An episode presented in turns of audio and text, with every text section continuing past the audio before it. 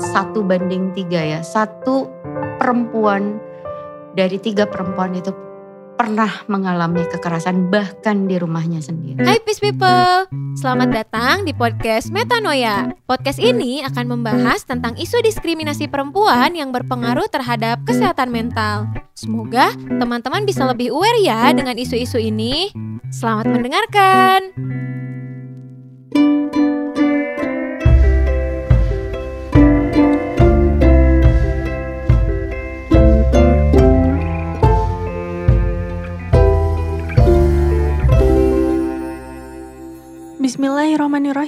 Assalamualaikum warahmatullahi wabarakatuh Apa kabar Peace People? Saya Cinta akan bincang-bincang bersama narasumber keren dan kece di episode Ngobrol Bareng Metanoia untuk membahas kisah-kisah perempuan. Kenapa sih Metanoia bahasnya tentang perempuan? Hmm, karena sebenarnya perempuan sebagai focal point yang strategis dalam berbagai ruang namun menjadi tidak maksimal karena ruangnya dipersempit. Kali ini Cinta sudah kehadiran narasumber atau bintang tamu yang spesial yang akan membahas tentang perempuan bareng Metanoia. Boleh diperkenalkan dulu? Uh, Oke, okay, nama saya Atis Wandi. Kebetulan saya banyak terlibat juga di komunitas dan gerakan perempuan, uh, background saya psikolog klinis. Saya juga banyak melakukan konseling dan psikoterapi untuk korban-korban uh, kekerasan terhadap perempuan. Uh, beberapa kali juga mendampingi uh, korban kekerasan seksual di pengadilan sebagai saksi ahli atau saksi fakta. Mungkin itu aja ya. Masya Allah, sudah berpengalaman sekali ya Teteh di bidang psikolog klinis ya? Uh, ya, saya hmm. psikolog klinis. Masya Allah. Kalau sekarang kan kita lebih banyak membahas tentang perempuan ya. Hmm. Nah, menurut Teteh, kenapa sih uh, topik kali ini kita lebih banyak membahas tentang perempuan. Kira-kira menurut hmm. Teteh sepenting apa perempuan itu diangkat menjadi topik pembicaraan yang nantinya akan dipublis ke banyak orang?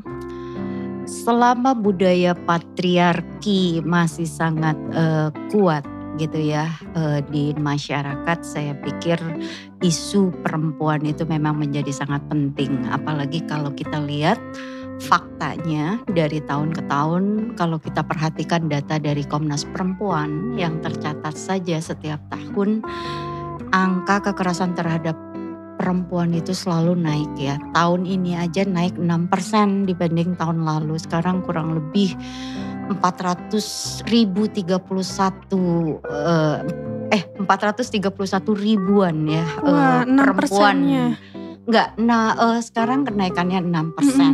dibanding tahun sebelumnya. Dan kalau saya perhatikan uh, angka kekerasan terhadap perempuan memang selalu naik. Itu yang tercatat ya di Komnas Perempuan atas uh, rekomendasi dari beberapa komunitas. Nah, saya kok melihat uh, selama saya mungkin 20 tahunan ya kali mendampingi korban uh, saya sih kok melihat satu banding tiga ya. Satu perempuan dari tiga perempuan itu pernah mengalami kekerasan bahkan di rumahnya sendiri. Di tempat yang seharusnya itu adalah tempat yang aman, aman untuk perempuan. Malah dapat kekerasan ya? Iya. Iya teh. Kalau Teteh boleh nggak diceritakan pengalaman Teteh menanga dalam menangani kasus kekerasan atau pelecehan seksual? Uh, selama saya menangani korban ya, kalau kita lihatnya dari perspektif korban, uh, kekerasan uh, yang mereka alami itu biasanya tidak pernah single, tidak pernah satu faktor, tapi biasanya beberapa faktor, mulai dari kekerasan fisik, kekerasan psikologis, kekerasan ekonomi, kekerasan uh, uh, sosial, ya, uh, dan yang ya ke, yang paling banyak itu sebetulnya yang paling tinggi itu adalah kekerasan psikologis. Kedua itu kekerasan uh, fisik yang uh, juga diikuti oleh kekerasan seksual dan uh, kekerasan uh, ekonomi. Kalau contoh kekerasan psikologis itu seperti apa ya Teh? Ya misalnya uh, ini uh, kalau yang saya banyak tangani adalah KDRT ya, korban kekerasan dalam rumah tangga, kekerasan dalam pacaran.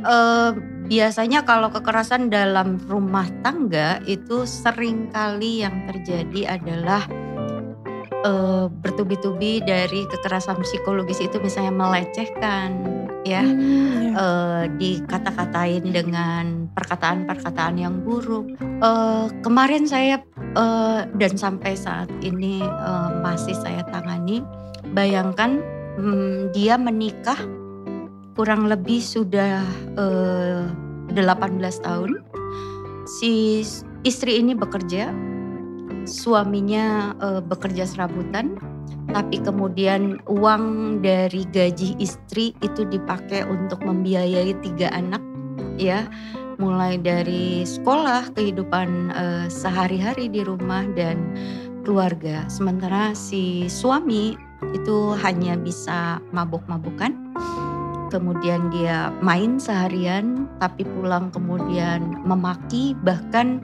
dia menyatroni istrinya di kantor. Jadi istrinya dituduh selingkuh lah sama teman kantornya. Bahkan tukang sampah aja dicemburui. Dan ini real, ini real kasusnya. Uh, saya mungkin ada teman-teman yang masa sih yang gitu aja ada sekarang. Itu masih ada dan itu ada di Bandung. Kemudian uh, selain kekerasan fisik, dipaksa dipaksa untuk melakukan kekerasan uh, apa seksual atau sek, uh, apa uh, marital rape ya, perkosaan dalam perkawinan. Walaupun mungkin ada beberapa pihak yang tidak setuju ya. Hmm. Uh, masa sih dalam perkawinan ada perkosaan. Mm -hmm. Tapi ketika istri misalnya pulang kerja sangat kelelahan dan dia tidak mau atau dia tidak sanggup melakukan relasi seksual dengan suaminya, kan sebetulnya di dalam Islam sendiri boleh menunda hmm. dulu ya sampai kondisi fisik istri uh, baik misalnya. Hmm. Nah, tapi ini tidak, jadi dipaksakan. Bahkan ketika istri sedang menstruasi dipaksa melakukan hubungan seksual. Bahkan dia tidak boleh menggunakan uh, make up, dia tidak boleh menggunakan bedak, dia tidak hmm. boleh menggunakan uh, hand body lotion, kebayang nggak? Iya. Yeah itu pakai baju harus berlapis-lapis dan dia selalu dikatakan uh, pelacur sama suami ketika dia kan sebetulnya uh, hal-hal yang sederhana ya misalnya siapa sih yang kalau pergi keluar dari rumah uh, pasti dandan kan kalau yeah. perempuan ya misalnya uh, mungkin tidak dandan pakai make up tebal, hanya menyisir, hmm. hanya merapihkan alis atau melihat uh, bibir misalnya. Nah itu si suaminya uh, marah gitu. Jadi kekerasan-kekerasan psikologis yang uh, seperti itu akhirnya sering kali membuat perempuan uh, tidak punya self esteem ya, tidak punya penghargaan terhadap diri sendiri. Seringkali si perempuan menganggap oh iya ya saya uh, bener ya saya ini uh, jelek sesuai yang dikatakan oleh iya, yang ya bayangkan ya. kalau itu dilakukan oleh suami hmm. tiap waktu ya itu kan akhirnya menginjeksi pikirannya dan iya. perasaannya yeah. sehingga kadang-kadang kalau kita lihat korban korban kekerasan yang saya lihat ya mereka sangat punya uh, self esteem yang rendah mm Uh, tidak berharga, tidak berdaya, kemudian tidak bisa menolak, uh, kemudian dia merasa dia yang memang dalam posisi yang salah, iya. seperti itu. Nah itu kan yang sesuai diceritakan sama Teteh, hmm. hubungan pernikahannya sudah berjalan 18 tahun ya hmm. Teh. Nah dari perempuan itu sendiri memang benar-benar pasrah menjadi korban, apa tidak ada pemikiran seperti saya harus menjauh dari orang seperti itu gitu loh teh. Dari beberapa korban itu uh, uh, karena kita juga harus tahu ya uh, pelaku itu juga khas. Jadi mm -hmm. pelaku kekerasan itu juga khas punya uh, sifat dan karakter uh, tertentu.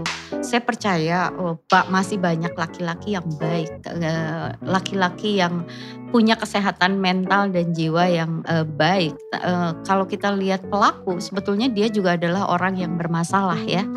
Biasanya masa lalunya tidak baik, dia diperlakukan tidak baik, atau tekanan-tekanan sosial yang terlalu tinggi untuk laki-laki sehingga sering kali eh, apa eh, perempuan dan anak-anak menjadi pelampiasan ya bagi suami misalnya ketika ya itulah budaya patriarki ya budaya patriarki itu sebetulnya sangat merugikan laki-laki dan juga sangat merugikan perempuan. Ketika laki-laki misalnya tidak bekerja perempuan bekerja atau dua-duanya bekerja tapi gaji istri lebih tinggi dibanding laki-laki atau jabatan lebih tinggi dibanding eh, laki-laki, biasanya laki-laki jadi bermasalah, suami jadi bermasalah. Karena uh, biasanya masa sih uh, istrinya direktur suaminya cuma staff biasa misalnya kan? Yeah. uh, masa sih gaji istri lebih tinggi daripada suaminya? Hmm. Hmm, karena kita jadi sering kali juga masa sih uh, apa uh, kamu kalah sama istri kamu misalnya. Hmm. jadi bukan tidak bisa menolak tapi kadang-kadang perempuan sendiri ada yang dapat ancaman. Misalnya kayak klien-klien saya itu bahkan suaminya mengancam akan membunuh. Karena apa kalau dia minta bercerai mm-hmm. gitu uh, dia sampai ya kalau nyiksa mah udah pasti ya itu yeah. hampir tiap waktu uh, dari hal-hal yang sepele misalnya istri tidak menyediakan makanan untuk suami tidak tidak menyiapkan kopi di pagi hari gitu ya atau uh, baju suami tidak tidak uh, rapi hmm. gitu ya itu bisa jadi pemicu-pemicu pertengkaran dan membuat uh, si istri betul-betul uh, dipaksa untuk mengikuti maunya suami. Dan dia tidak berdaya karena sering kali juga di masyarakat kalau misalnya perempuan mengajukan cerai pasti akan ada anggapan uh, perempuannya yang nggak benar perempuannya nggak bisa melayani suami lah. Uh, kalau suami selingkuh ya itu salah istri karena dia tidak pernah uh, merawat dirinya misalnya. Hmm. Padahal istri begitu sibuknya dari uh, biasanya slogan di teman-teman walaupun ini sangat memprihatinkan. Uh, jam kerjanya perempuan itu dari mata suami terbuka sampai mata suami terbenam.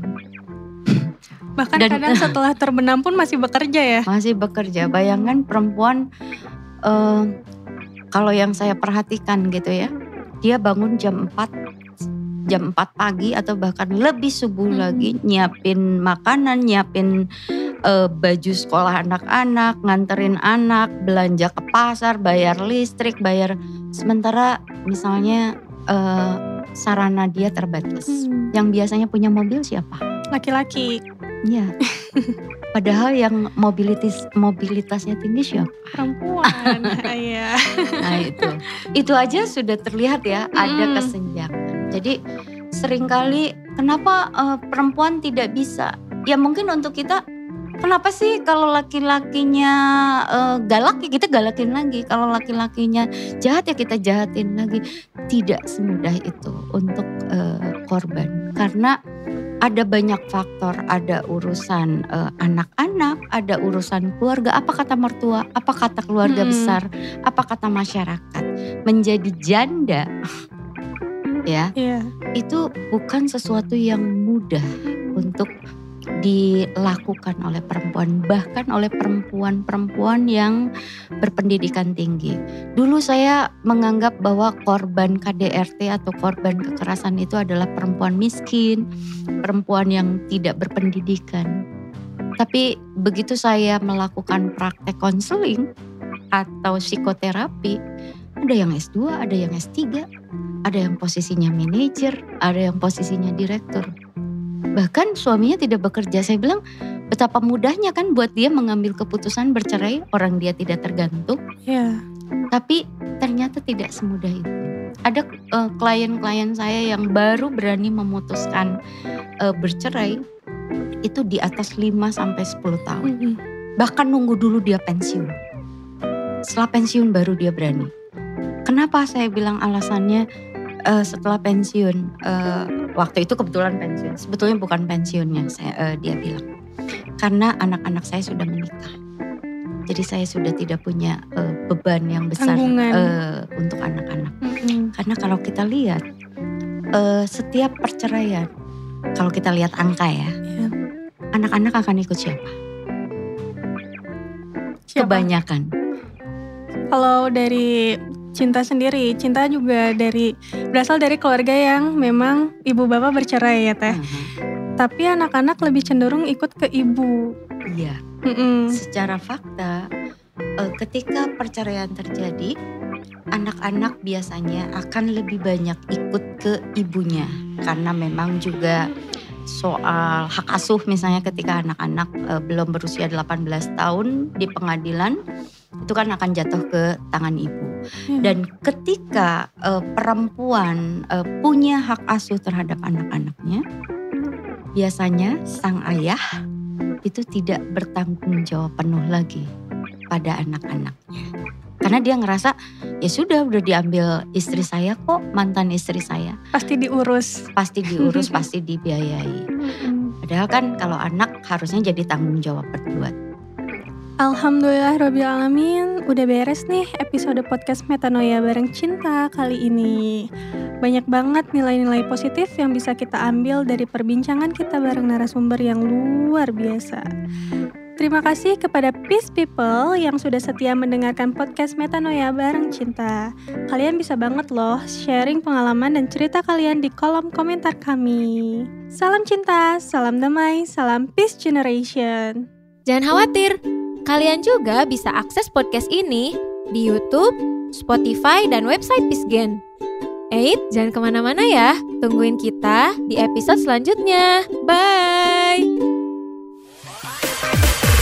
Podcast ini dipersembahkan oleh kelompok Metanoia dari proyek Peace Sociopreneur Academy, kerjasama antara Peace Generation, Konvei Indonesia, PPI MUIN Jakarta, dan UNDP.